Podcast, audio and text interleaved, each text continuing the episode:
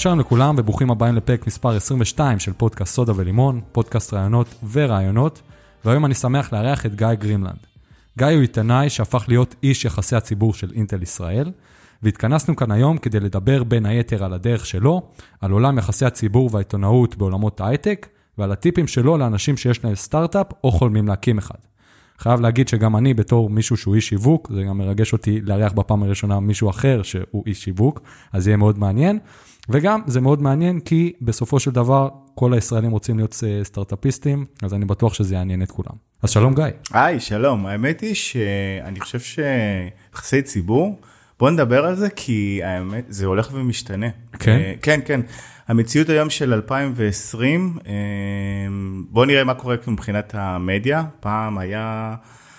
אספר סיפור, לפני שמונה שנים כשהתחלתי תפקיד אה, מנהל יחסי הציבור של אינטל, אז זה היה תקופה שהיה בית סוקולוב, בית סוקולוב זה ברחוב קפלן בתל אביב, היו עושים מסיבת עיתונאים, מביאים את המנהלים, מביאים, מוציאים הודעה לעיתונות, העיתונאים היו באים, המנהלים היו מדברים, וזהו, ככה נראית האופק ה... של התקשורת, של, ה... של התקשור.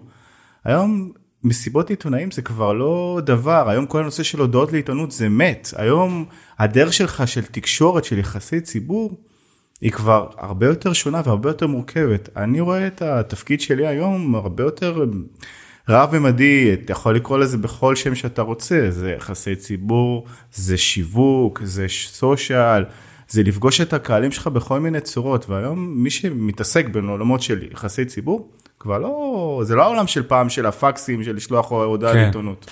מעניין. כן. זה באמת עולם שמשתנה, כי הדיגיטל מכניס פה דברים שלא חשבנו שבחיים יקרו, ודרכים, כל יום יוצא משהו חדש שצריך לחשוב איך להתייחס אליו, אם זה טיק טוק עכשיו שיצא, נכון. שפתאום כולם חושבים מה אני יכול לעשות עם טיק טוק, אני לדוגמה עדיין לא הצלחתי להבין מה אני יכול לעשות עם טיק טוק. אני כן הצלחתי להבין, נגיד אצלנו יש באינטל, יש את החבר'ה עם ה bunny suit. מה זה bunny suit? יש את המפעל באינטל קריית גת. עכשיו זה מפעל אה, לייצור שבבים מאוד מאוד מתקדם, והחבר'ה לבושים בחליפה כמו אסטרונאוט, זה נקרא bunny suit, כמו חליפת ארנב. תדמיין מישהו כזה כמו שרואים בסרטי מדע בדיוני, שהוא צועד כולה עם חליפה לבנה כזאת נגד... אה, וירוסי או משהו כזה, או חליפת אסטרונאוט, אז ככה הם נראים שם. למה? כדי שלא יהיה, אתה יודע, איזשהו טיפת אבק כן. וכדומה. אז תדמיין את האנשים בקריית גת לבושים כולם בלבן, ואני אמרתי לעצמי כשראיתי את הטיקטוק, אני גם נכנסתי לזה, כי זה מאוד מעניין אותי להתנסות בדברים חדשים. מה, מה הבעיה לשים כמה אנשים ב bunny suit, בבניסוד, שלושה ארבעה כאלה, רוקדים עם השבב של אינטל בצורה מצחיקה, פותחים את הבקבוק הזה עם הבעיטה הזאתי, כשאתה בבניסוד, אני, כל הזמן היה לי רעיונות, אז כאילו...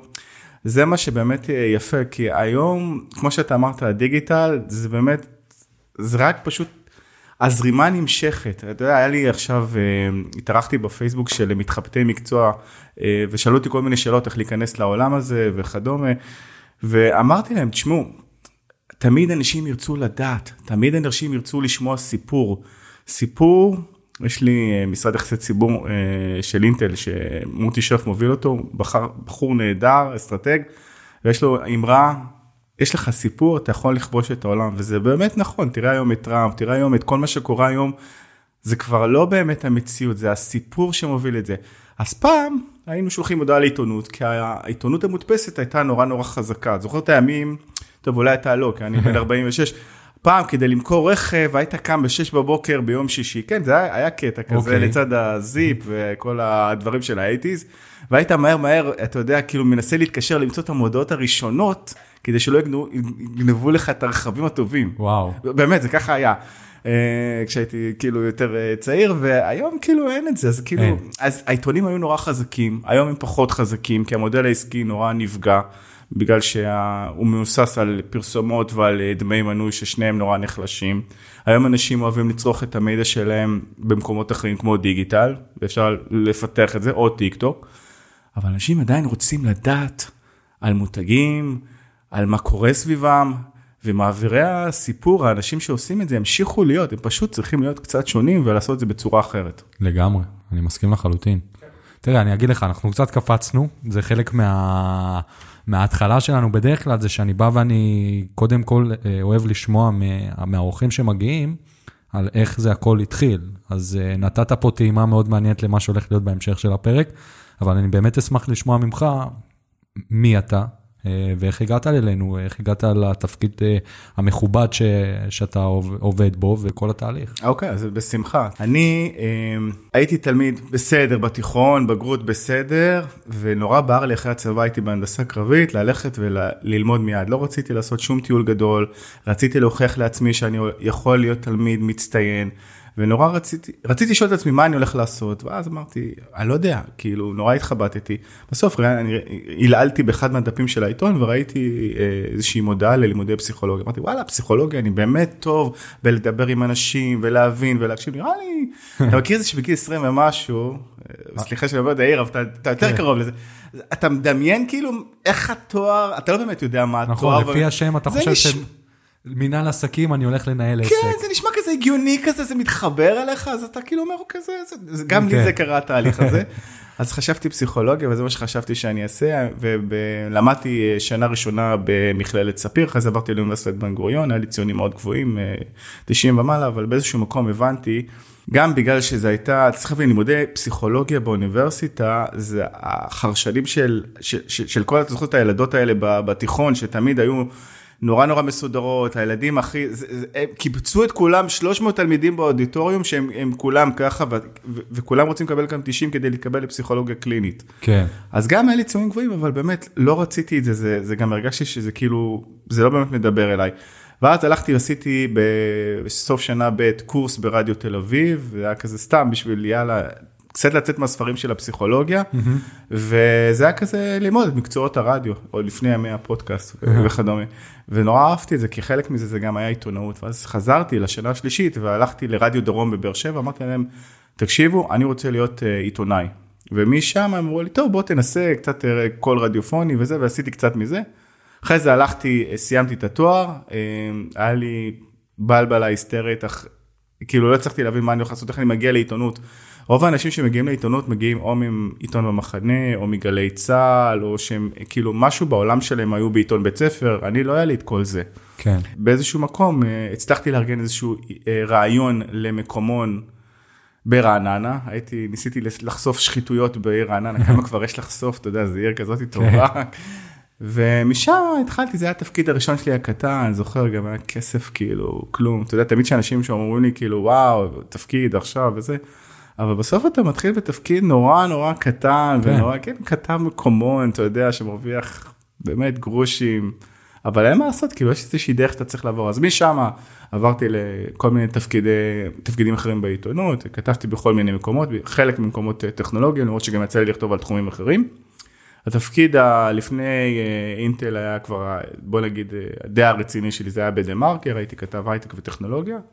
וזה די כאילו זה היה משמעותי כי בסופו של דבר שם כבר כל העיניים מסתכלות עליך אתה צריך לכתוב כמו שצריך אתה צריך להבין סיפור אתה צריך להצליב מקורות אתה צריך אתה לא יכול לכתוב שטויות זה עיתון הארץ. דה מרקר. כן. כן אז כאילו ומשם עברתי להיות uh, דובר אחרי שכבר שש שנים הבנתי שאני כבר מציתי את התפקיד וככה הגעתי להיות uh, מנהל יחסי ציבור של אינטל. וכבר כמה זמן אתה עושה את זה? שמונה שנים. וואו ואיך כיף. זה?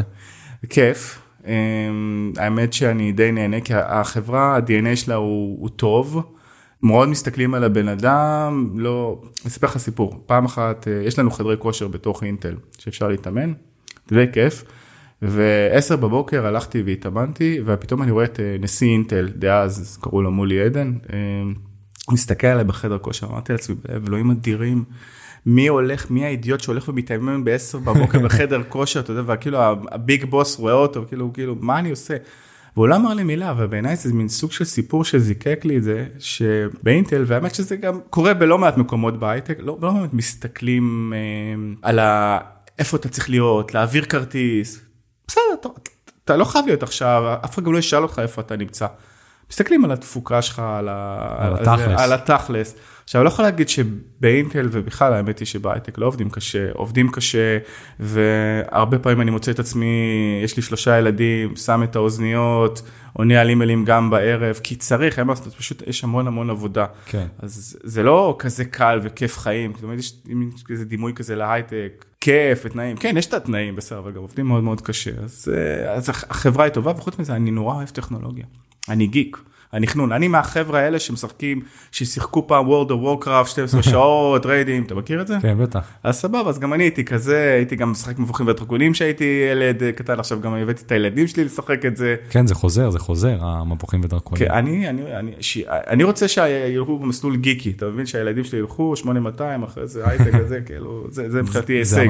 פעם זה היה להיות רופא ועורך דין, ועכשיו זה לעבוד בהייטק, משהו כן. משתנה. כן, למרות שאתה יודע, כל הרעש של ההייטק זה גם קטע מטורף. בדיוק היה עכשיו אה, דוח לפני יומיים של רשות החדשנות ו Start-Up Nation Central, שזה הגופים שכאילו בודקים את מצב ההייטק. זה גופים שבודקים כמה עובדים בהייטק וזה. כמה יש בהייטק? אתה יודע? לא. זה, אני אגיד לך, 300 אלף. כל הרעש שאתה רואה בכלכליסט ובדה מרקר ובגלובס וגיק טיים וכל המדורי הטכנולוגיה והזה, זה 300 אלף משוק עבודה של 4 מיליון. כן. אז כאילו הם עושים המון המון רעש, גם יש המון הילה סביב התעשייה הזאת, נכון. כי כאילו כולם רוצים להגיע, זה השכר הכי גבוה. אגב, אם כבר פותחים את זה לכיוון אחר, אז כשעבדתי בדה מרקר אצל גיא רולניק, אתה יודע, תמיד אומרים, איפה הכי כדאי לעבוד, בהייטק או במגזר ציבורי? מה, הייטק, תנאים יותר טובים. לא יכול. מגזר ציבורי, כשיש לך שם את הקביעות, זה... בגיל, אה, אם אנחנו עושים חישוב שנייה בין הייטקיסט ממוצע, איפה הוא מסיים את הקריירה שלו בין, נגיד, לא יודע, בין 40 ל-60, אם הוא חס וחלילה חווה פיטורים לבין מישהו מגזר ציבורי שכן מצליח לסיים עד גיל 67, אני חושב זה- שההפרשה שלך לפנסיה תהיה במגזר הציבורי יותר טובה. נכון. אז זה דברים שאגב אתה לא חושב בגיל צעיר, אבל כאילו באיזושהי נקודה בקריירה שלך אתה נחשף לזה ואתה מבין את זה. כן, כל הנושא הזה באמת של אה, פנסיה זה דברים שלא חושבים עליהם בגיל הצעיר. נכון, נכון. תראה, הדבר הראשון שרציתי לשאול אותך, זה מה זה בעצם יחסי ציבור, ואיך זה מתקשר, או אם יש הבדל לשיווק. עכשיו, אני חייב להודות, אני יודע, אבל פשוט בגלל שהמאזינים שלנו אולי לא יודעים, אז אה, בואו נספר להם. בוא נתחיל באמת בקלאסי ובמה זה שונה, אז אה, יחסי ציבור בהגדרה שלו זה בעצם לנהל את הקשר מול הציבור, הציבור בדרך כלל עד היום נמצא, אה, קורא צורך כלי תקשורת, כלי תקשורת עובדים שם עיתונאים כמו שאני עבדתי, ובעצם כותבים כתבות, והתפקיד של אנשי אה, ומנהלי יחסי ציבור או דוברים, זה בעצם לקחת את הגופים שהם אמונים עליהם, בין אם זה ראש הממשלה, בין אם זה גופים בהייטק, חברות, לא משנה באיזשהו תחום, בנקים, בתי חולים, לקחת את הדברים שקורים, להוציא אותם החוצה מבחינה סיפורית, דרך טלפון לכתב, הודעה לעיתונות, היום זה כבר אימיילים, ופשוט לעניין אותם בדברים שקורים על סמך איזושהי אסטרטגיה שאתה בונה, שהיא האסטרטגיה התקשורתית שלך. כן. גם חשוב לדעת שכאילו אין, זה לא, אין יחס סתם בשביל יחס, גם אצלנו באינטל, אנחנו לא עושים יחסי ציבור ותקשורת רק בשביל שזה נחמד לקרוא בעיתון, או איזה כיף, זה תמיד בא- בא לתמוך באסטרטגיה עסקית שיש לה איזה שהן מטרות מסוימות. אז באינטל זה למכור אה, מעבדים ושבבים וטכנולוגיות AI ורכבים אוטונומיים, אז אתה תעשה סיפורים שדומים ותומכים לזה. אתה רוצה לגייס עובדים בהייטק, אז אתה תעשה סיפורים וכתבות. אצלנו ביום חמישי יש נורא fun בחברה ו- וכאילו להוציא את הסיפור החוצה. כן. צריך, צריך, צריך לזה מומחיות, כי צריך להבין מה זה סיפור, מה זה, איך לה- להעביר אותו בצורה מעניינת, אה, לדעת איך עובדת תקשורת. אה, אתה יודע, דברים ש... אתה יודע, יש, יש פה קהילה, זה ברנז'ה מסוים. כן. בשיווק, אה, תשמע, זה החבר'ה שמוציאים כסף בשביל להתפרסם, אתה יודע, ביחסי ציבור זה, אין פה איזשהו תשלום בין איש יחסי ציבור שמעביר סיפור לעיתונאי. כותבים כתבה, כתבה לא עולה כסף, זה תוכן מערכתי. שיווק זה כל העולם שמחוץ לעולם העיתונאי, whatever, זה יכול להיות, אתה יודע, בכל מקום, באופליין, באונליין, כאילו, אבל פה זה כבר כאילו להגיע לנראות ולקהלי המטרה שלך, כשאתה כבר משלם כסף. כן, זה, זה עולם אה, מאוד מעניין, כי אני חווה אותו בעבודה שלי, ובאמת, לדבר עם עיתונאים זה, זה סוג של אומנות. זה, צריך לדעת איך עושים את זה, צריך לדעת איך לדבר, צריך להיות תמיד נחמד, זה, זה מאוד, אה, מאוד מאוד מעניין ומאתגר. אני מאוד נהנה מזה, וכל פעם אני לומד דברים חדשים שלא ידעתי לפני, אז זה, זה, זה ממש עולם מעניין. אני אגיד לך לגבי, אה, בסופו של דבר, בגלל שגם הייתי עיתונאי, אז עיתונאי תמיד רואה את עצמו כמישהו שמייצג את הציבור, כמישהו שמייצג אה, את הציבור הקוראים שלו. כאילו הוא הקול של ההמונים שלא יכולים לדבר, כן. אז, והוא כאילו מנסה לחשוב במקומם. אז לכן אתה צריך לבוא ולראות איך אתה בעצם מספר סיפור שהוא פונה לבני אדם שנמצאים שבסוף יקראו את זה שהוא רלוונטי להם, שהוא מעניין להם, שהוא חשוב להם, שהוא יכול להכעיס אותם, או שיכול לשמח אותם. חשוב שיהיה איזשהו רגש, אבל, ולכן כאילו, זה המומחיות, תמיד לדעת להסתכל. בסוף, נכון, אתה מדבר עם עיתונאי, אבל בסוף, גם העיתונאי צריך לחשוב איך הוא מדבר עם האנשים, עם, ה, עם החוץ, ברור. עם העולם, עם הקוראים. כי אם לא, אף אחד לא יקרא. כן. כן. איך אינטל עושים... אה, יח"צ, איך התהליך מבחינה אסטרטגית, אמרת שיש תהליך כולל, ואני מניח שיש איזה מפת דרכים של מה לעשות ואיך לעשות. כן. איך ניגשים לזה? אוקיי, אז קודם כל היום אה, אפשר לחלק את האסטרטגיה שלנו אה, לכמה צורות וכמה אה, רבדים. איפה אתה פוגש את קהלי היעד שלך? קודם כל תגדיר מי קהלי היעד שלך. תגדיר בעצם מה החזון שלך, מה המטרה שלך. ואיפה אתה פוגש את הקהלי יד שלך בתוך מה אתה בעצם רוצה לעשות. אצלנו באינטל יש לנו שלושה קהלי אה, יעד מאוד מאוד ברורים. אחד זה העולם הטכנולוגי, זה כל הלקוחות, השותפים, כל החבר'ה שעובדים עם אינטל, מאוד מאוד חשוב. הקהל השני זה הקהל היותר הכלכלי, תאגידי, זה עמותות, זה ממשלות, זה, זה כל מיני גופים שעובדים עם אינטל שגם חשוב לנו להיות בקשר איתם. והקהל השלישי זה עובדים, זאת אומרת העובדים או העובדים שאנחנו נרצה לגייס. ולכן כל האסטרטגיה התקשורתית תיבנה סמיך על סביב השלושה קהלי יעד האלה, מתוך מקומות מסוימים שאנחנו נרצה לפגוש כל אחד. איפה אנחנו פוגשים למשל את כל אחד מהקהלים, זה, זה תלוי. אה, אנחנו מחלקים את זה לעולם המדיה, למשל עדיין יש הרבה מאוד מדיה שצריך אה, לפגוש את ה... כי הם צורכים, עובדים קוראים עיתונים, טכנולוגיה, אתה יודע, תמיד יש כן. כתבות על זה. מצד שני יש הרבה סושיאל מדיה, אז מעבר לכתבות, רעיונות וכדומה, איפה? טיק טוק, פייסבוק, לינקדין, איפה נמצאים העובדים העתידיים של אינטל? הם כן. בטיק טוק? איזה גילאים, איזה תוכן הם צורכים, מה הם צורכים? זה קהל רחב, זה קהל מקצועי, זה פודקאסטים, זה, זה כל מיני שאלות שאתה צריך לברר עם עצמך איפה, איפה נמצא הקהל שלך. מעבר לזה, יש גם את המפגשים, המפגשים הפיזיים עם קהלי היעד שלך, לא הכל נמצא ב social. יש כנסים, יש מיטאפס, אמ, יש אירועים מסוימים, חלק אתה מארח, חלק אתה רוצה לבוא ולהתארח, מי הדובר המתאים וזה, זה גם דברים שאתה יכול לבוא ולעשות בהם הרבה מאוד אה, תקשורת, יחסי ציבור. כן. וחוץ מזה יש אה, כל מיני פרויקטים שיווקיים גדולים אחרים שאתה יכול לבוא ולעשות, אה, למשל לפני כמה שנים היה את יום העצמאות, עשינו את המופע רחפנים. כן, ברור. היה פרויקט שיווקי מדהים. מדהים, כאילו, כן. מדהים. כולם דיברו על זה. אז הנה, זה היה כאילו לא בעיתונות, לא בסושיאל וזה, ועדיין מהלך שיווקי מאוד מאוד יפה. כן, אף אחד לא פספס את זה. וזה בא, זה היה גם בארצות הברית, אני זוכר באיזה אה, משחק פוטבול, היה שם משהו כזה. כן, כן, אבל אנחנו לקחנו את זה לכיוון של, עבדנו איתם כמה חודשים, שהם עשו צורות רק ישראליות. כן, ברור. שם זה היה, איפה זה היה? זה היה בסופרבול. בסופרבול, כן. האמת שזה די מגניב. כן. זה, זה מטורף, כן, כן. כן, לגמרי. זה עולם מאוד מאוד מרתק, העולם של הרחפנים. וכשאתה מסתכל על זה, נגיד, כי הרי יש את אינטל ישראל ויש את האינטל העולמית. מה מהחלקים מוכתב לך מחו"ל, ומה מהחלקים אתה מחליט, או שהכל אתה מחליט.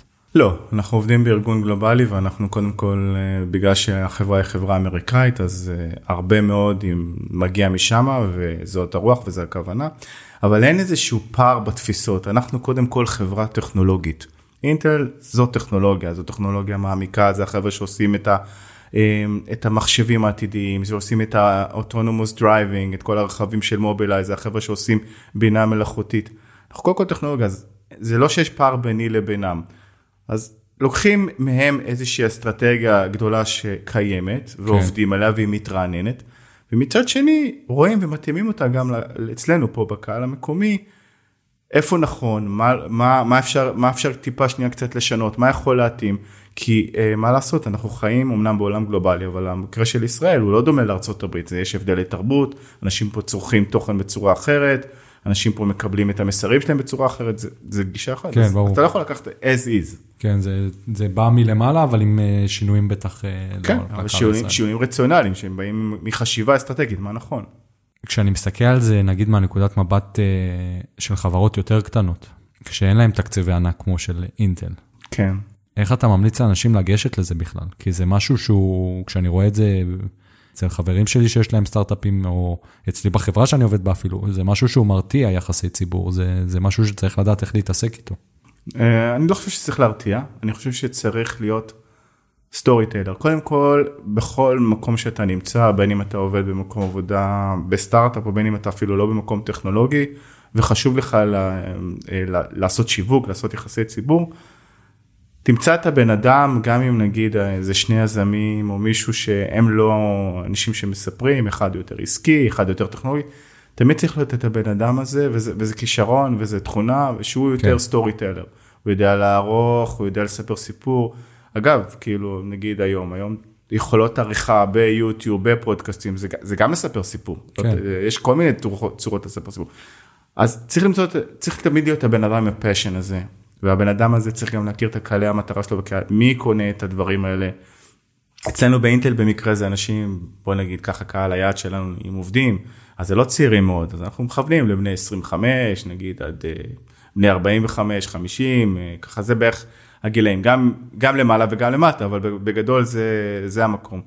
ואז אתה בעצם, אה, אחרי שאתה כאילו מוצא את הבן אדם והוא המספר הסיפור, ואתה יודע גם לאיפה נמצאים הקהלי היעד שלך, אתה צריך לראות, אוקיי, איך אני מגיע אליהם. אם אתה רוצה להגיע דרך יחסי ציבור ותקשורת, אז איפה הם קוראים האנשים האלה את הסיפורים שלך? הם נמצאים בכלכליסט, הם נמצאים בידיעות אחרונות, הם נמצאים בישראל היום, הם נמצאים בטק ראנץ', הם נמצאים בוול סטריט ג'ורנל, הם נמצאים באננטק, כאילו זה פשוט כלי תקשורת מעולמות כן. הטכנולוגיים, אז אני יותר קל לי להתחבר לזה.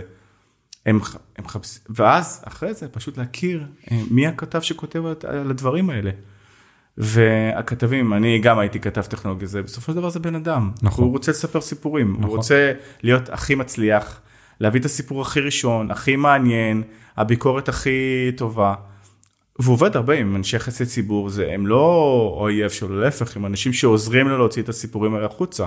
העיתונאי שמצליח להוציא את הביקורת הראשונה על איזשהו מוצר טכנולוגי, הוא מקבל. האייפון החדש שהגיע אתה יודע, כשעבדתי בדה מרקר, אני לא יודע אם זה עוד היום קיים הקטע הזה, אבל תמיד היה יוצא האייפון, ואז כאילו היה מין תחרות כזה בדה מרקר, כלכליסט וזה, מי עושה את הביקורת הראשונה על האייפון החדש. כן, כי כאילו אני בטוח תמיד... שזה אותו דבר גם היום. הוא יכול להיות, כן, אז כאילו, אבל בסדר, אבל זה הישג עיתונאי. זה כן, כאילו, בטח. אתה הראשון בישראל שכתבת ביקורת על איזשהו מוצר מאוד מאוד נחשק. כן. עכשיו, מאיפה הוא מגיע לזה? הוא מגיע לזה מ... אתה יודע, מלהיות בקשר מאיזה איש יחסי ציבור. אבל איש יחסי ציבור לא חייב להיות מחברה ענקית כמו באינטל. זה יכול להיות גם בחברה קטנה של בן אדם שפשוט עשה את העבודה הזאת, הלך, ראה איפה הקהל יעד שלו, ראה איפה הם צורכים את התוכן, ראה איפה מי העיתונאי, ראה את הסיפורים שהוא כותב, הכין איזשהו בריף סיפורי, גם אם הוא לא מקצוען ועושה את זה, פשוט כותב כמה מילים מה הסיפור, לא בולשיט, לא שיווקי יותר מדי, לא כזה שלא מעניין אותך, אלא משהו שבאמת קצר, קולע, שיכול לגרום למישהו אחר להתעניין. כן. אתה רוצה להתאמן? לך להורים שלך, לחברים שלך, ספר את הסיפור ותשמע אותם. הרבה עיתונאים ויחסי ציבור זה בדיוק מה שהם עושים, מתאמנים אחד על השני כדי לראות אם הסיפור עובד, כי לך תעשה את זה, תעשה ותראה שאתה באמת יש לך pitch טוב, שבאמת הוא מעניין. וזה עף. מה זה A-B testing ב content של כאילו שנמצא ב social? למה, למה כתבות בעיתונים לפעמים בכותרת אחת משיגות אלפי אה, קליקים וכותרת אחרת על אותו סיפור הזה? כן. למה תמיד יש, יש כבר... click baits.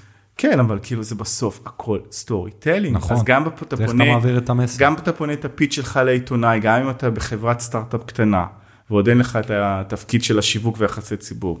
אז תעשה את זה, אבל תעשה את זה נכון.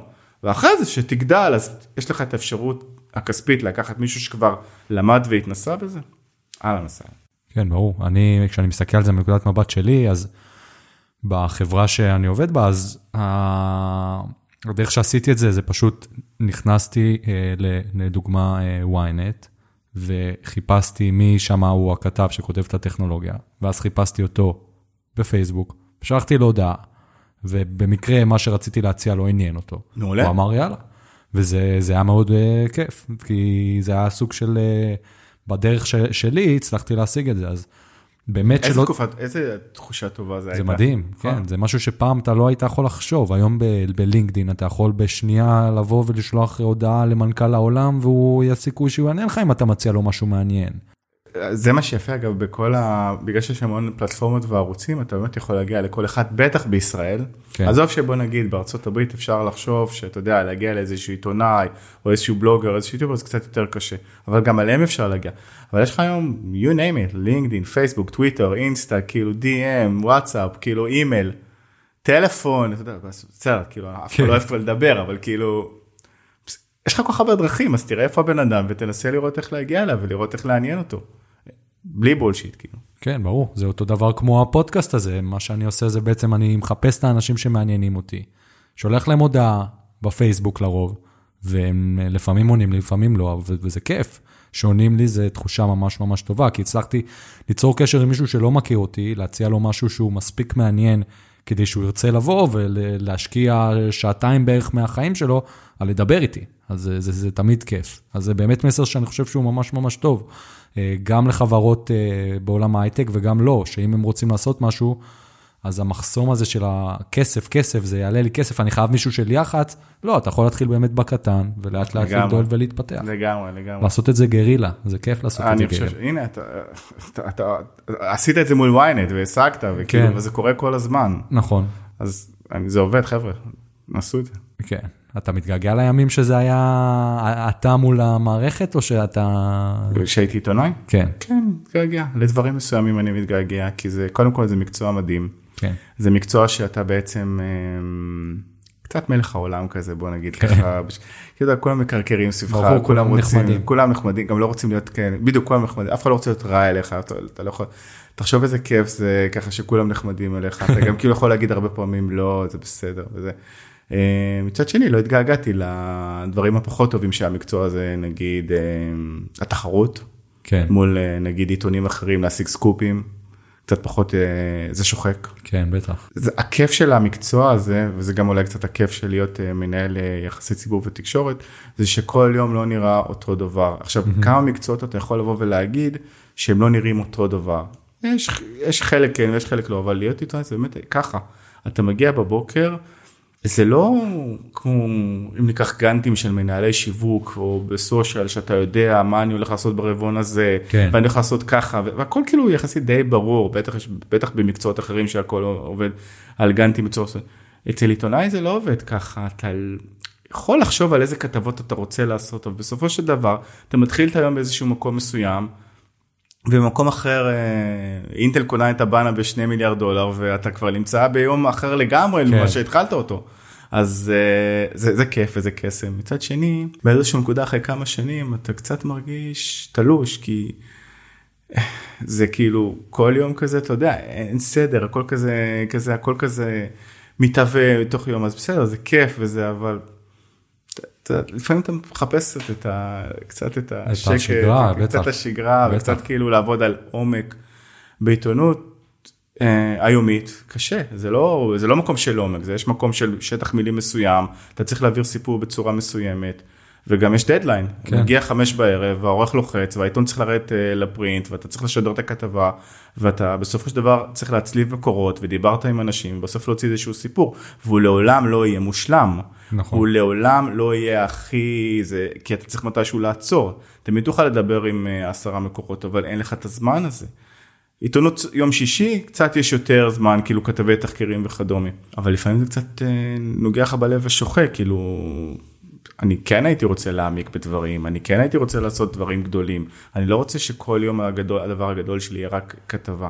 צד שלישי כשאתה עושה כתבה מטורפת והיא כאילו נורא משנה עולם זה כאילו אין תחושת אדרנלין יותר טובה מזה לכתוב כתבה שנוגעת באנשים שעזוב ביקורת מוצר טכנולוגי אני מדבר איתך על כתבות שלא יודע עולות על איזה עוול מראות איזושהי תופעה שלא צריכה לקרות מצביעות על איזשהו כיוון לא טוב שקורה בחברה ובכלכלה הישראלית. ואתה כאילו ו- ו- ו- ואנשים פתאום אומרים וואו תודה שהיית הפה שלנו. כן. אז כמה אנשים במקצוע שלהם מישהו יבוא ויגיד לך תודה שהיית הפה שלי. לגמרי. יש אה, אה, עידן מפרק מספר 4, החבר שלי, שמתי לב שאני אומר את השם שלו הרבה בפודקאסט. אוקיי. אה, הוא המליץ לי על ספר שאולי אתה מכיר, יש סיכוי שאתה מכיר, אה, Bad Blood, שמעת עליו? לא. על אה, חברה בשם אה, טראנוס. אוקיי מוכר. אוקיי, אז זאת חברה, אה, את הסיפור יש סיכוי יותר שאתה מכיר, זה בעצם חברה אה, המקימה שלה, זאת מישהי שעכשיו נגיד אתה הולך לעשות בדיקת דם. אוקיי, מכיר. יש עכשיו את. הסרט שיצא עליה, כן. כן, אז אה, בקצרה זה כאילו, אם אתה הולך עכשיו לעשות בדיקת דם, אז אה, אתה צריך לקחת כמה מבחנות, וזה לוקח כמה ימים עד שאתה מקבל את התוצאות, לפעמים אפילו שבוע, שבועיים. היא טענה שבטיפת דם אחת יכולה לעשות את כל הבדיקות שאתה רק כן. רוצה. היא גם נראתה די טוב איזה, כן. לא כן. זוכר את השם שלה, אבל כן. כן, לא, אבל למרות שיש לה עיניים של משוגעת. כשמסתכלים עליה רואים שהיא משוגעת. כן. והיא אמרה שתוך חצי שעה יש לך תוצאות, וזה היה פשוט מטורף. ואנשים האמינו לה, והיו לה שם בבורד ממברס, בהנהלה, היו לה שם אה, מישהו שהוא היה אה, שר? ההגנה. איך היא הצליחה? היא סיפרה סיפור. סיפרה סיפור, היא כבשה בדיוק. את העולם המשקיעים, בדיוק. וכולם נפלו ברשתה, היא סיפרה סיפור. כן, והיא עבדה על כולם, וזה היה מטורף, והיא סיפרה את הסיפור. יש הרצאה שלה כשהיא מדברת בטד, והצורה שהיא מספרת את זה, היא מספרת את זה שדוד שלה חלה בסרטן, ואם היו מגלים את זה מוקדם יותר, היה אפשר לעזור. וואו. והיא אמרה שאם המכון, המכשיר שהיא המציאה היה שם בזמן, הוא היה יכול להציל אותו, וזה מטורף. כאילו, יש לך גוסבאמפס, כאילו, אור ברווז רק מלשמוע את זה. ו... ואז היא עבדה על כולם, וזה באמת, אתה צודק, זה ה storytelling, זה איך שאתה מספר את זה. אגב, אני רוצה להגיד לך שנגיד אצלנו באינטל, אני חושב שזו מגמה שהולכת ומתחזקת, בטח עכשיו שאתה רואה יותר את אה, דור ה-Z ו-Y כצרכני תוכן, זה storytelling אחר. בעבר, כל, ה... כל הכתיבה של יחסי הציבור והשיווק, היו נורא נורא כאלה מיינסטרימים כאלה, נורא נורא אולי תאגידים, נורא נורא כאילו כזה לא, לא מספיק מרגשים וגם לא מסתכלים מנקודת מבט של, ה, של הבן אדם. בהודעות לעיתונות, בעבודה ב social, היום זה כאילו הכל storytelling, גם כשאנחנו עושים באינטל, אתה לא מספר וואו, בואו תראו המוצר המדהים החדש של אינטל, 5 ג'יגה הרץ של אה, מעבד בתדר כזה שהוא יעשה לך המון, כן. זה- זה- בסדר, אוקיי, זה- זה- יש כנראה איזושהי נישה של קהל שיכולה להתעניין בזה, כן. כאילו, אבל, אבל בסוף אתה רוצה לדבר על... מה אה, זה נותן לך? מה זה נותן מה לך? זה מאפשר לך, לאנשים לעשות? בדיוק, להסתכל מנקודת המבט הזאתי, מי האנשים שפיתחו את זה, איך שיטות העבודה באינטל, עד כמה הן מתקדמות, מה קרה להם בדרך, זה כל מיני סיפורים אחרים שהם שונים לגמרי מהעולם שפעם היינו מדברים על מוצר ועל התכונות שלו, והנה ככה תקנה מידע אותו. מאוד קר. כן, וזה שונה, זה משתנה. לחלוטין, אני ראיתי גם שאם אני לא טועה, הסרטון שלכם היה עם אה, החבר'ה מהנינג'ה. נכון, כן. זה גם היה סרטון מגניב. כן, זה האמת שהיה סרטון, עשינו סרטון סיכום שנה ובעצם אמרנו אוקיי איך אנחנו מעבירים את כל הדברים הטכנולוגיים הבאמת אה, כבדים זה גם אגב לא היה סרטון שהתכוונו להוציא אותו החוצה רק קצת בקטנה זה יותר שלחנו לעובדים שלנו ואז בעצם לקחנו את, החבר'ה מהנינג'ה והם עשו כל מיני פרקור בתוך אינטל. ושילבנו על זה כל מיני אנימציות כאלה של גיימינג כאלה שהם הגיעו לכל מיני הישגים כמו אתה כן. יודע מכיר את זה בגיימינג שאתה מגיע level 100 אתה יודע כן. 100 points וכדומה. זה יצא די יפה כזה. כן, זה יצא מגניב. כן. זה ממש ממש נחמד. כשאתה מסתכל על אה, אנשים שחושבים להקים סטארט-אפ, אוקיי? אוקיי. מה, הרי כולנו, כמו שאמרתי בהתחלה, כולנו חושבים על לעשות סטארט-אפ. יש לך סוג של המלצה על איך לעשות את הבדיקה העצמית הזאת לפני שאתה קופץ למים וישר מתחיל לעשות משהו? להבין איך, איך, איך לעשות את זה נכון?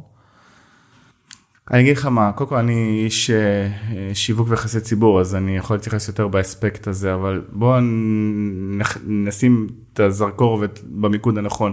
אם זה סטארט-אפ טכנולוגי, אז זה סיפור אחד, ואם זה כל מיזם אחר, זה סיפור אחר. אני אתייחס שנייה לסטארט-אפ טכנולוגי, כי זה מה שא' אני מכיר בתור עיתונאי שסיקר את זה מאוד, וגם אה, זה די דומה גם למקרה של אה, לא סטארט-אפ טכנולוגי, חוץ מההבדל ששם נגיד יש קרנות הון סיכון שמשקיעות בזה.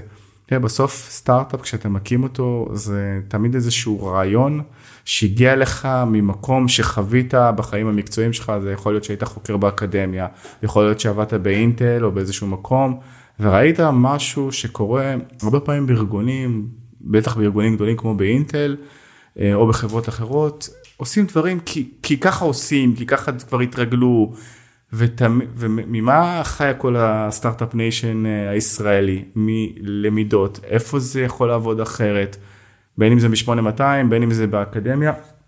פשוט להביא פתרון טכנולוגי אחר, שעובד בצורה אחרת, קצת יותר מהירה, ולא בצורה הישנה והמסורתית. ואחרי שיש לך כבר את הרעיון הזה, אז צריך כמובן את המוביל העסקי, מישהו שהוא קצת מבין ביזנס, קצת שיווק, ומישהו שהמוביל הטכנולוגי. זה בדרך כלל הקור של האנשים. כן. ואז כמובן צריך לגייס כסף. איך אתה מגייס כסף? איך אתה מביא, איך אתה הולך, יש מושג שזה נקרא seed money. כן. זה כל החבר'ה של הסטארט-אפים שהיום seed זה נגיד, בוא נגיד עד מיליון דולר, אבל לפעמים זה השקעות מאנג'לים. זה לספר סיפור, אתה צריך לספר עכשיו ל-friends and family ואנג'לים. שאתה רוצה 50... שאנג'ל זה בעצם... אה, משקיע פרטי כן. קטן שכאילו אתה יודע, או יש לו את הכסף, הוא רוצה להשקיע 50 אלף דולר.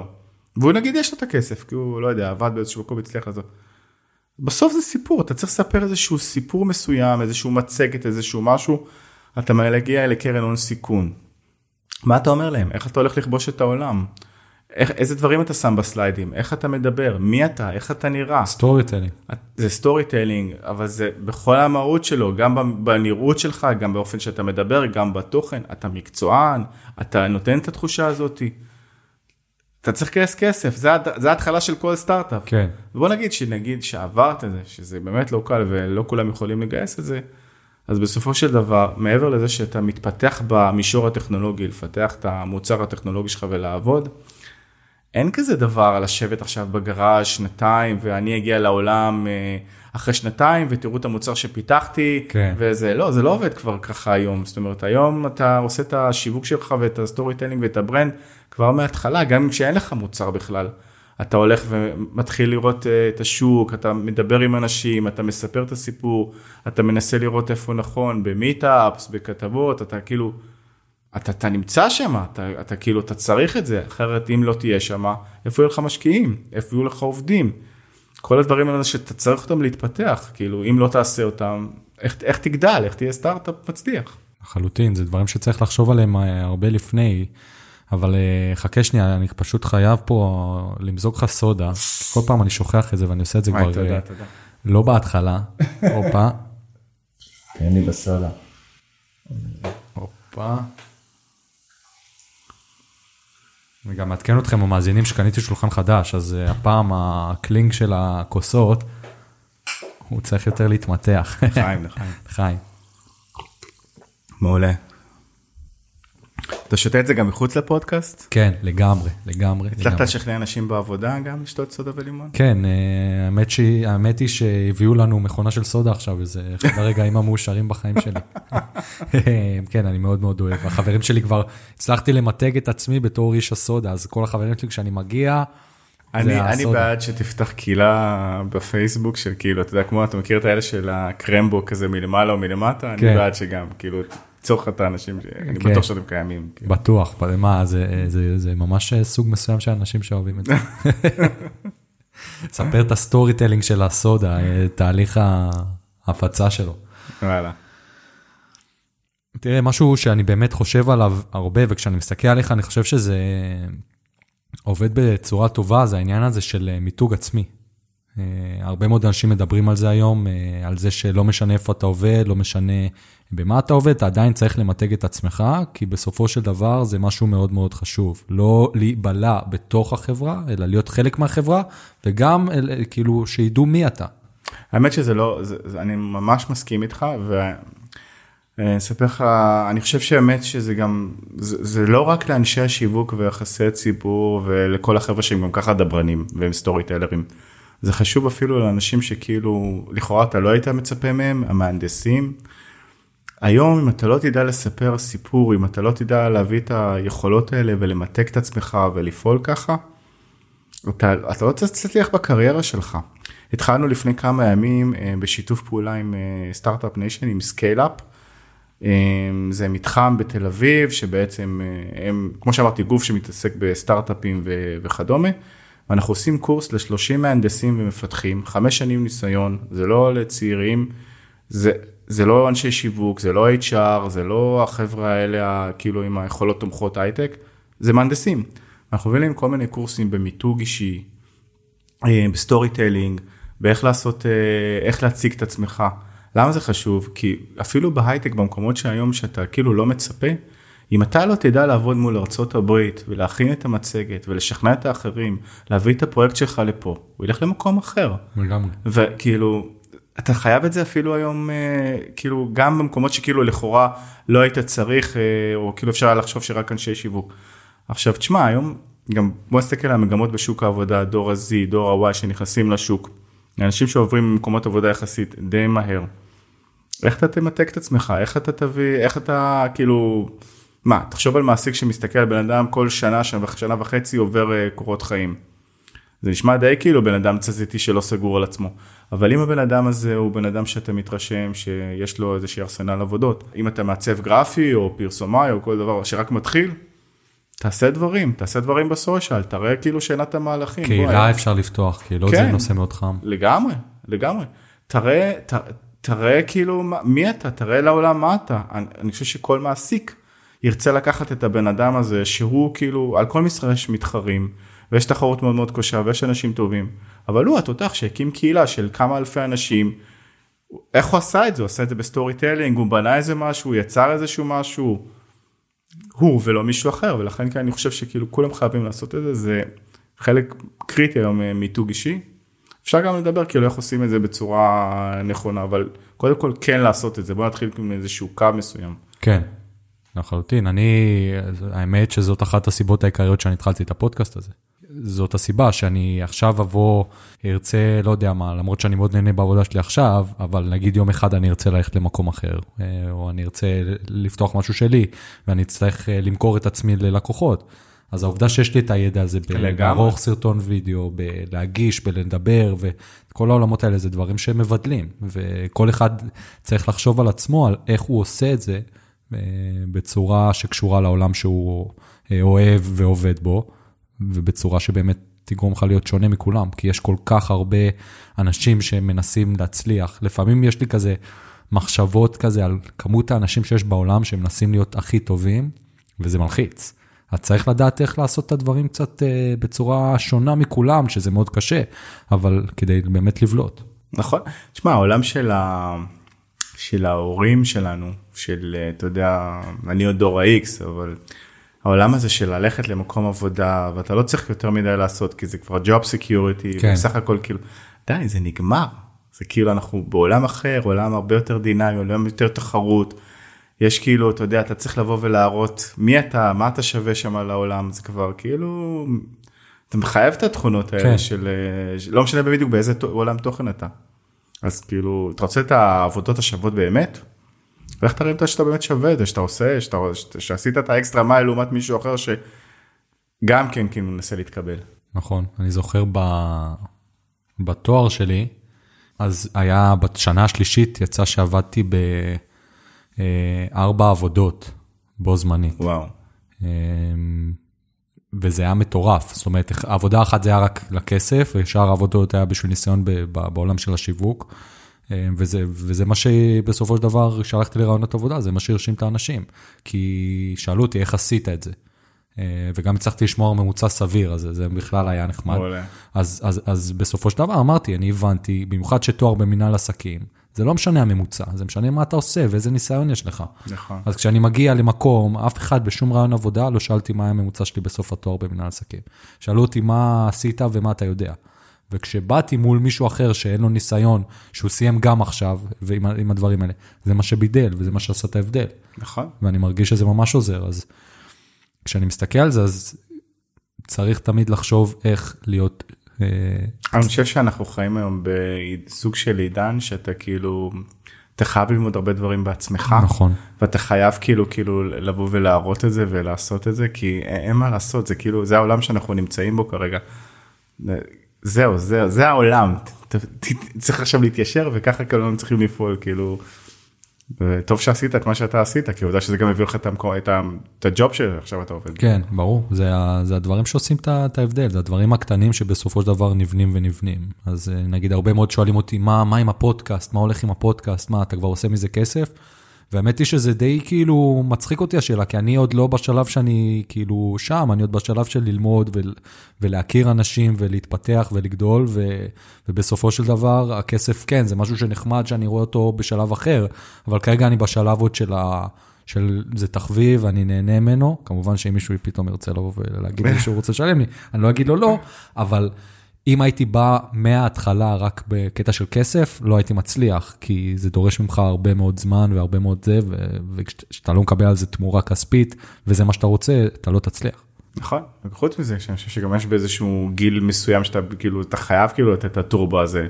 כי בוא נגיד ככה זה המקום שלך לבוא וללמוד דברים חדשים כי יש איזושהי נקודה שכבר אין אתה מחויב משפחה ברור. אתה כבר כאילו קצת יותר קשה ללמוד דברים חדשים למרות שגם עדיין אתה צריך. אז כאילו בטח אם אתה בגיל 20 עד 35 אתה חייב ללמוד כמה שיותר כישורים כאלה ולה, ולהפגין ולהפגין נוכחות ולמתק את עצמך. נכון זה זה מאוד מאוד חשוב ואני מרגיש שזה מאוד מאוד עוזר. לך ת, תתארח בפודקאסט תפתח פודקאסט תפתח בלוג תפתח אינסטה תפתח סושיאל תקים קהילה למשהו למפתחים זה לא משנה איזה עולם תוכן תעשה. כן העיקר שתעשה ותעשה משהו ש... שעושה לך טוב, זאת אומרת, לא משהו בגלל שכולם עושים. הנה, מה אילי אמר פרק שעבר? הוא גם כן, הוא התחיל מדברים שהוא עשה וזה, ועכשיו יש לו את הכסף כאילו של התאגיד וזה, אבל זה, הוא התחיל, הוא עשה את זה לפני כן. נכון. הוא הפך להיות סטורי טיילר לא מכאן. נכון. אז כאילו, אוקיי, כן, הוא, למשל. הוא, הוא מבריק, הוא באמת, אני, כשאני רואה את הסרטונים שלו ואת הדברים שהוא כותב בפייסבוק, זה, זה מדהים. זה צורת חשיבה מדהימה. נכון, האמת שזהו, זה, זה קטע שכאילו, תעשה, תמתק את עצמך וכדומה, אבל תמיד יש את האנשים האלה שהם כאילו מין הניצוץ הזה של כאילו, הזה. אבל כל אחד טוב במשהו, אני חושב נכון. שכאילו, זה, זה הקטע שלו, הוא מצא אותו. הוא פשוט היה אמיתי לעצמו, הוא לא, לא אכפת לו ממה שאחרים אומרים ומה שקורה, הוא פשוט עושה את זה, וזה חלק שלי היה מאוד קשה בהתחלה. עם הפודקאסט ועם החשיפה, אני לא בן אדם שאוהב באמת חשיפה, זאת אומרת, זה קשה לי, זה לא שאני עושה את זה בכיף. Mm. זה משהו שאני הייתי צריך להתרגל אליו, עכשיו זה כיף לי, אבל זה לא פשוט, כי צריך לעשות את זה. יש, יש את הסרטון שלי, אני חושב, של ה, על הסודות, על ה, עם הבנים ועל ההיכרויות. כן. אני חושב שכאילו, מה שיוצא הרבה מהסרטונים שלו זה בכלל איזשהו תמה שהיא נורא נורא נכונה, אותנטיות. נכון. אנשים מחפשים אותנטיות זהו. היום. אנשים מחפשים כאילו, הוא לא באמת עושה סרטים, סרטונים, אתה יודע, כאלה, הכל מצחיק וזה, אבל בסוף זה מבוסס על איזושהי אמת חיים כאילו, שכולנו חיים אותה. אנשים רוצים להתחבר לאנשים שמספרים סיפורים אבל כאילו בסוף זה הכל נורא נורא אותנטי. למה אה, סליחה על השאלה נורא נורא מצליח. כי בסוף אנשים שמספרים חוויות כקבוצה מסוימת בין אם על הספקטרום האוטיסטי בין אם נכים בין אם כאילו להט"ב. אבל בסוף כאילו יש עוד הרבה מאוד אנשים כמוהם אז כאילו אנשים מתחברים נורא לאותנטיות היום. נכון זה ואנשים קשה להם להיות אותנטיים זה מאוד מאוד קשה כי ה... אני חושב שהעולם שאנחנו נמצאים בו היום זה עולם שהוא גורם לך לרצות להיות כמו כולם, אני לא יודע איך להדגים את זה בדיוק, כאילו, אבל נגיד טיק טוק, טיק טוק כולם עושים את אותו ריקוד, וזה כאילו, זה, זה, זה קשה, כי זה גורם לך, זה לוקח אותך למצב שקשה לך להיות, לחשוב יצירתי, אתה רק עושה את ה copy paste הזה, ו, ו, וזה קשה מאוד לצאת מהקופסה. אגב, אני חייב בקטע הזה להגיד מה שלי מאוד מאוד עוזר, אני חושב שזה כאילו עצה די טובה, תתנתק. נתק שנייה מכל ההפצצות שעושות לך על כל החושים ב social ובסמארטפון וזה. הרבה פעמים אני מוצא שהרעיונות הכי טובים שלי מגיעים בכלל ממקומות שבכלל הייתי מנותק. כשאני רץ, כשאני במקלחת, כשאני כאילו, אתה יודע, כזה עושה בכלל דברים שהם לא קשורים לחשיבה, ואז כאילו הכל אה, זורם. וכשאתה נמצא בעולם שאתה כל היום מוצף, ואין, אתה כאילו, אתה על האינטרנט, אתה 24 שעות על הסמארטפון וזה.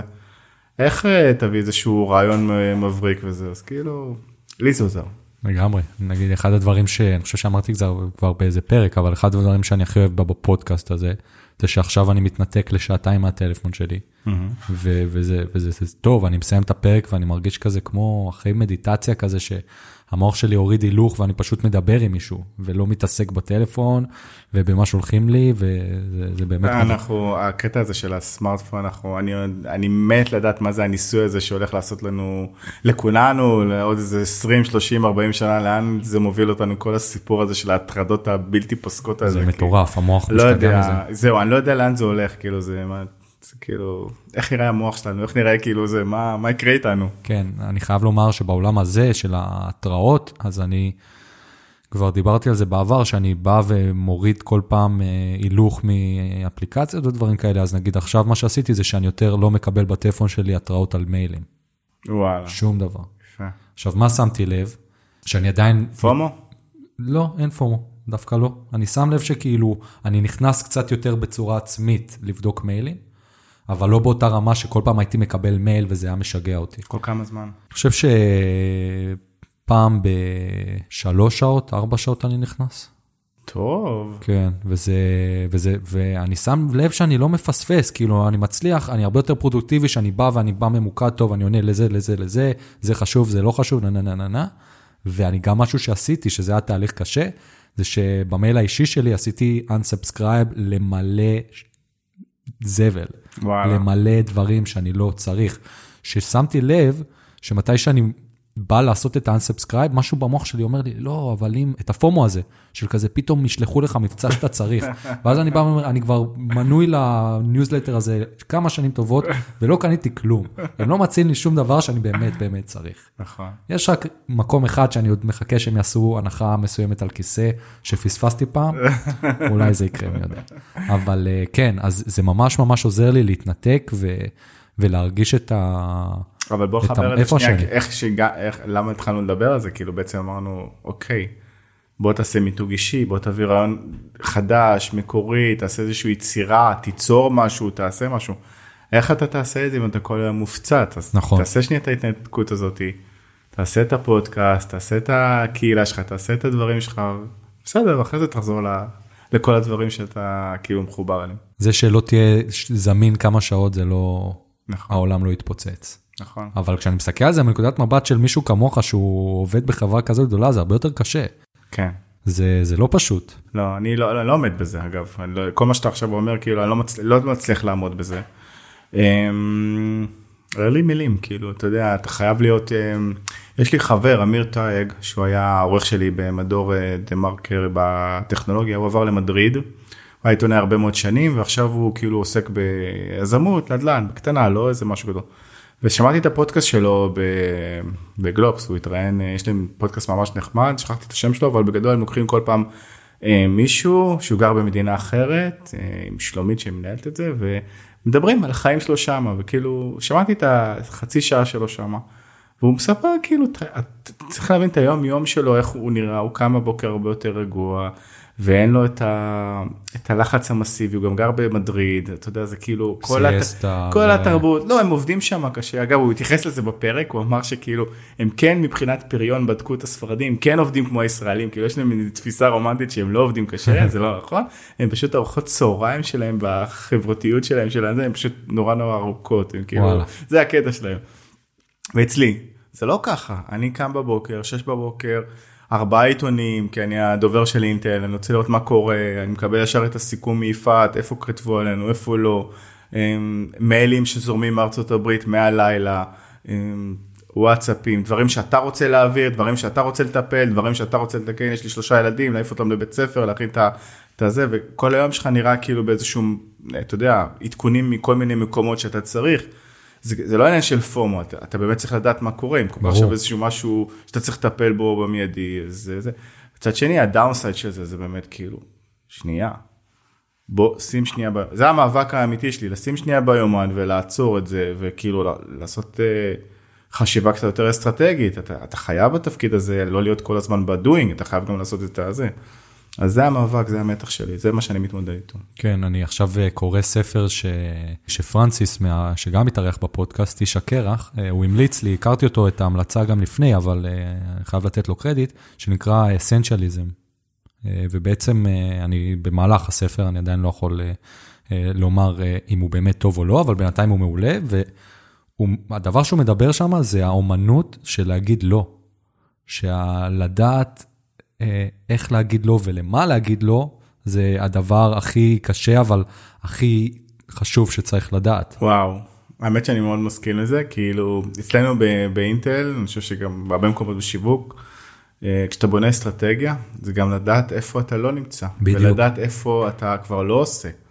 אם אתה עושה הכל, גם סושיאל וגם מדיה וגם מיטאפס וגם כנסים וזה, ואתה הולך לכל הקהלים, מה אסטרטגי בזה? נכון. גם נגמר. נכון. אז אתה לא ממוקד, אז אתה תגיד, לא... אז אתה לא ממוקד, אז כאילו, אז- אז בוא, בוא תראה איפה אתה לא נמצא, בוא תראה איפה אתה אומר לא לדברים. זה לא רק איפה לעשות, מאוד נכון. כן, זה ספר אה, מאוד מאוד מעניין, שאני ממליץ. אגב, התחלתי בעמוד פייסבוק אה, של הפודקאסט, התחלתי על הספרים שאנשים ממליצים לי בפרקים, וגם בכללים יש לי ספר טוב, שאני כותב על זה סיקור אה, כזה קטן, קצר כזה, עם המלצה, אם זה טוב או לא, ו... אז זה ממש ממש נחמד, אנשים נתנו לי פידבקים טובים. אז אם אתם רוצים, תיכנסו וקודם כל תעשו לייק וגם תקראו את הביקורות. אז כן, אז uh, אני חושב שהצלחנו למקד בצורה די ברורה לאנשים על עולם יחסי הציבור, בלי להבהיל אותם, אני מקווה, ואני אשמח שעכשיו נעבור לשאלות הכלליות. יאללה. אם לא היית עוסק במה שאתה עוסק היום, אה, בשום צורה, מה היית עושה? שחשוב להדגיש, לא עיתונאי, לא יחסי ציבור, לא קשור לעולמות האלה בשום צורה. וואלה, הייתי גיימר. כן, זה, זה עולם מרתק היום. האמת שכן, אני חושב שהיום אתה יכול להרוויח בזה גם לא מעט כסף. כן, נינג'ה זה, זה מטורף.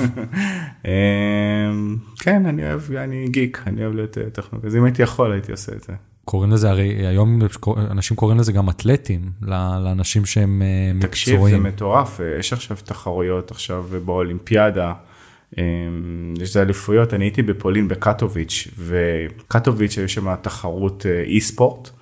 אתה נכנס למקום, דמיין את יד, אל, יד אליהו היכל מנורה, פי שתיים ממנו, 20 אלף אנשים, זה, אתה רואה שתי קבוצות, אורות, צעקות, שלטים, הם משחקים Counter Strike אחד נגד השני או League of Legends או כל מיני דברים, וואו, כאילו מה קורה פה, יש פה, יש פה כל התופעה של, אתה יודע, של הסטרימינג, של טוויץ'. שאתה מסטרים היום ואנשים צופים בך, מאות, אלפים, כן, מיליונים. זה מטורף. זה כאילו, מה אנשים עושים? צופים בגיימר משחק, כאילו. והאמת היא שאני רוצה לתת לעצמי קרדיט על זה שהוא אחד מהחלוצים של זה, כי אני זוכר, נגיד שהייתי קטן, והייתי הולך לבית של חבר שלי, והיינו משחקים באיזה משחק, אז אני הרבה יותר הייתי נהנה לראות אותו משחק, מאשר לשחק בעצמי. זה היה כאילו ממש מוזר, והחברים שלי לא הבינו מה הקטע שלי, כי הם היו מביאים לי את השלט, ואני כזה, לא, לא, אני מסתכל, הכל בסדר. ואני אחד מהחלוצים, חברים, עוד לפני שזה היה קיים. למה לא עלית, אתה יודע, על טוויץ' עוד לפני שזה... כן, אה? זו שאלה טובה. איפה אתה חושב שתהיה עוד 15 שנה? אני חושב שאני אהיה בעולמות של השיווק, אה, תקשורת, יחסי ציבור, זה דברים שאני אוהב לעשות, אה, דברים שאני טוב בהם, דברים שבסך הכל אני רואה את עצמי אה, נהנה בהם. בעיקר כנראה בעולמות הטכנולוגיה, כי זה מה שאני מתחבר וגם בגלל שאני גיק. ובגדול, אתה יודע, סוג של סמנכ"ל תקשורת, יחסי ציבור, שיווק, storytelling, brand, דברים שאני עדיין נהנה לעשות איתם. שמה, שמה אני רואה את עצמי, לא רואה את עצמי עוזב למקום אחר, אלא אם כן תהיה הצעה נורא נורא מעניינת, אתה יודע, כאילו מין סוג של מנכ"ל בתחום משהו שיכול להיות רלוונטי לדברים שעסקתי בחיים, סטארט-אפים, טכנולוגיה, יזמות, לעבוד עם ה ecosystem באיזושהי צורה, זה גם מעניין, כן. אבל זה שני מקומות. מעניין, זה באמת אה, שאיפות אה, מאוד מעניינות ואני חושב ריאליסטיות. זה מה שאני עשיתי כל החיים שלי, אני אוהב את זה. אני כן. כאילו, טוב לי. אני באמת חושב, אני חושב שאנשים צריכים למצוא את הפאשן שלהם בחיים, גם למה שמניע אותם, כאילו, ולעשות את זה. את זה. כן, כאילו, כל כך. אם אתה נמצא במקום עבודה שאתה כאילו, אתה לא במקצוע הנכון, אז כאילו, וואו, זה אחד הדברים הגרועים, תחשוב, אתה 10-11 שעות עושה, לא יודע, משהו שאתה לא אוהב. לחלוטין, אני מכיר את זה מהמקום שסיפרתי לך שעבדתי בו, אז uh, לפני הפרק, זה, זה, זה קשה. אני ב... בכמה חודשים אה, בודדים הרגשתי שאני כבר בן 60 אה, וכבר אין לי כוח לקום בבוקר, זה, זה נורא. וברגע שמצאתי את המקום שאני אוהב, זה, זה, זה משנה את החיים בכל נכון. מובן, גם האישיים וגם המקצועיים. זה, זה, זה לגמרי נכון. אני מאחל לכל אה, מאזין בפודקאסט של הפודקאסט הזה, שימצא את המקום שהוא אוהב, שכיף כן. לו לקום בבוקר. לגמרי, כן. מאוד חשוב.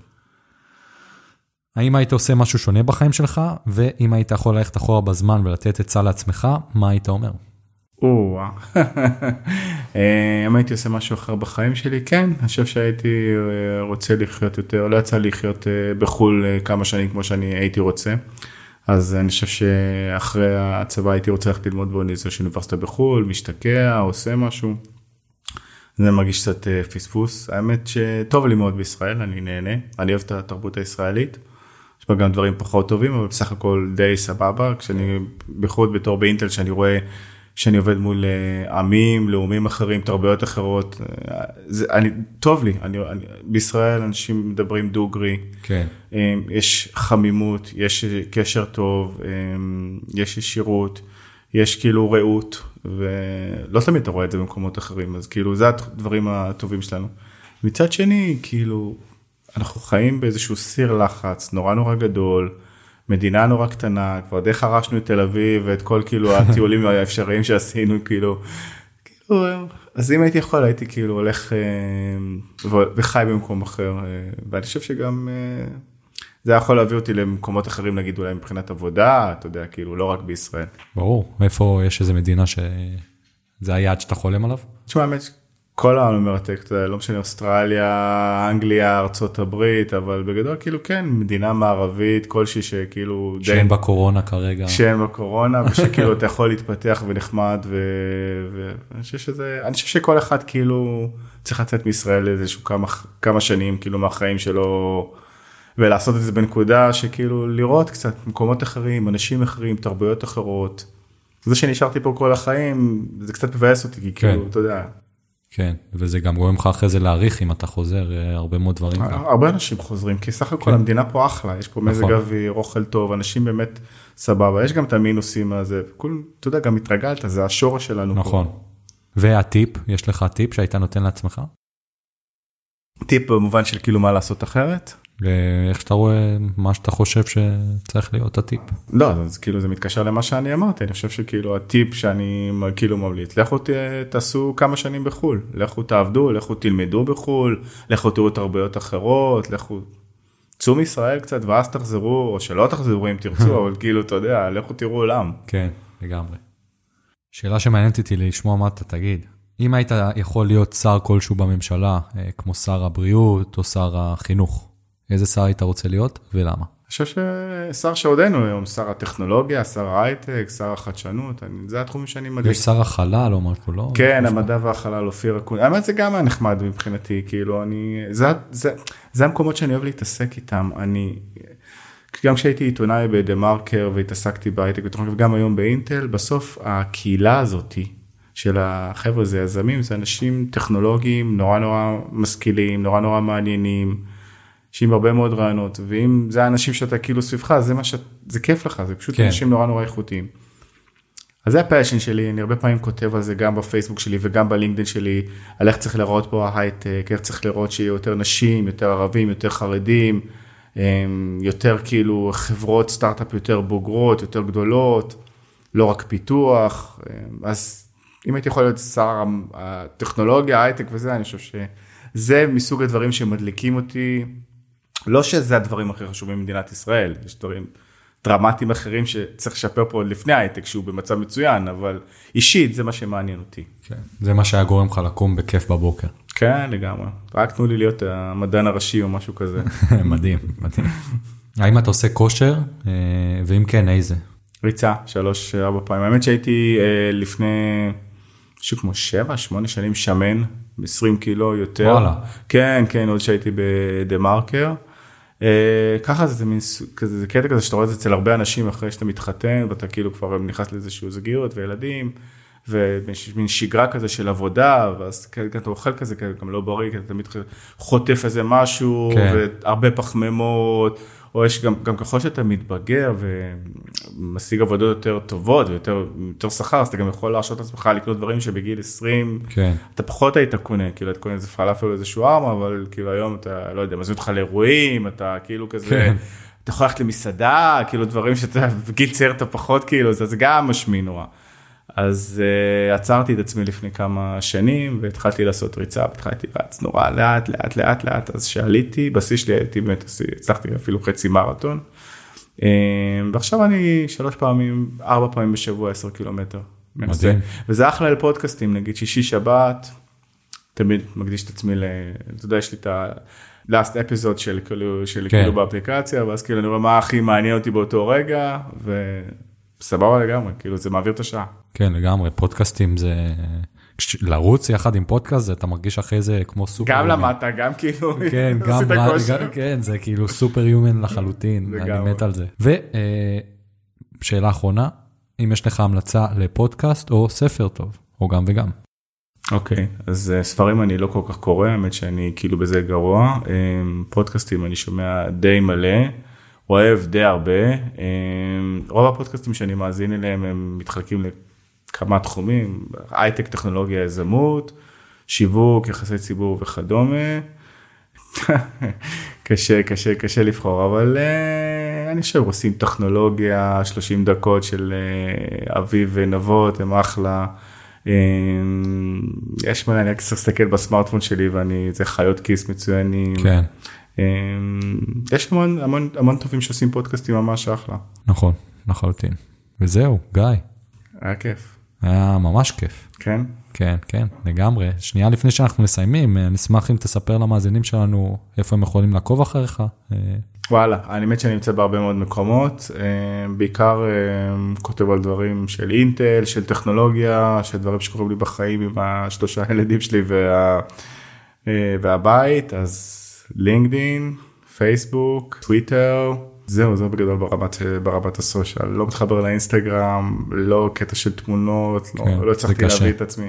גם אני, אני גם כזה. כן? אני כאילו שם, אבל אני לא מצליח להבין מה לעשות שם. לא, אני באמת. מבין את זה, אבל כאילו, זה לא אני, אבל, כן. אבל האמת שאני כאילו, אני כאילו, אני לא כועס על עצמי, אני כאילו, שכל אחד כאילו יראה איפה הפלטפורמה שהוא, אתה טוב בדיבורים, זה פודקאסט, אתה טוב ב visual, תלך על אה, אינסטה, אתה טוב כאילו ב storytelling ומילים, אז תהיה בפייסבוק, או תהיה כאילו, תספר כן. סיפורים. אתה לא יכול להיות טוב בהכל, כאילו, נכון. צריך להכיר כאילו איפה כאילו המקומות של הזה, נכון. אז, אז אל תחפשו אותי באינסטה. סבבה. יאללה, מדהים. אז אה, שוב פעם, תודה רבה שבאת. בכיף, היה לי חייב לומר שאני אספר לכולם את הרגע שאני קמתי בבוקר, בסביבות שבע בבוקר, משהו כזה, והתחלתי להתאמן. וזה היה לפני שביטלתי את ההתראות של המייל, וקיבלתי איזה קפיצה של אה, הודעה, ואני באתי וכזה, אתה יודע, המוח כזה לא יכול, גם אם אתה מתעניין אתה חייב לבדוק, ואז בדקתי, ופתאום ראיתי הודעה מהאימייל של סודה ולימון, לא מהאימייל האישי שלי. ואני כזה, אוקיי, מה הולך פה? נכנסתי וראיתי שאתה שלחת לי הודעה. ואז אני כזה מתחיל לקרוא ולקרוא ולקרוא ולקרוא, ואז אני רואה כזה שאתה כאילו המנהל PR של אינטל, ואני כזה, וואו, זה היה מטורף. כאילו, אני באתי לשיר והערתי אותה, ואני כזה, תראי מה קורה פה. זה היה, כי כאילו, לא רק שאתה הבן אדם השני שפונה אליי, וזה, אתה כאילו, זה מדהים, גם אמרת שאתה מאזין לפודקאסט וגם אמרת, ומה שאתה עושה, וזה זה, זה ממש, הייתי ב- באקסטזה כל היום. נראה לי שזה מתחבר להרבה דברים שדיברנו בפודקאסט, כן. בפרק האמת, הנקודה הזאת. כן. גם, אתה יודע, מיתוג אישי, גם קצת כאילו, אתה יודע, הדרך שלך כאילו להראות לעולם דרך הפודקאסט, להגיע לאנשים תשמע, בוא, בוא נראה עוד כמה חודשים, אה, לאן, אה, אתה יודע, לאן הפודקאסט הזה הולך, לאן כן. תגיע מכאן. כן, מסקרן. כן, ממש מסקרן. הדבר הכי חשוב זה להתמיד, זה, זה מה שצריך.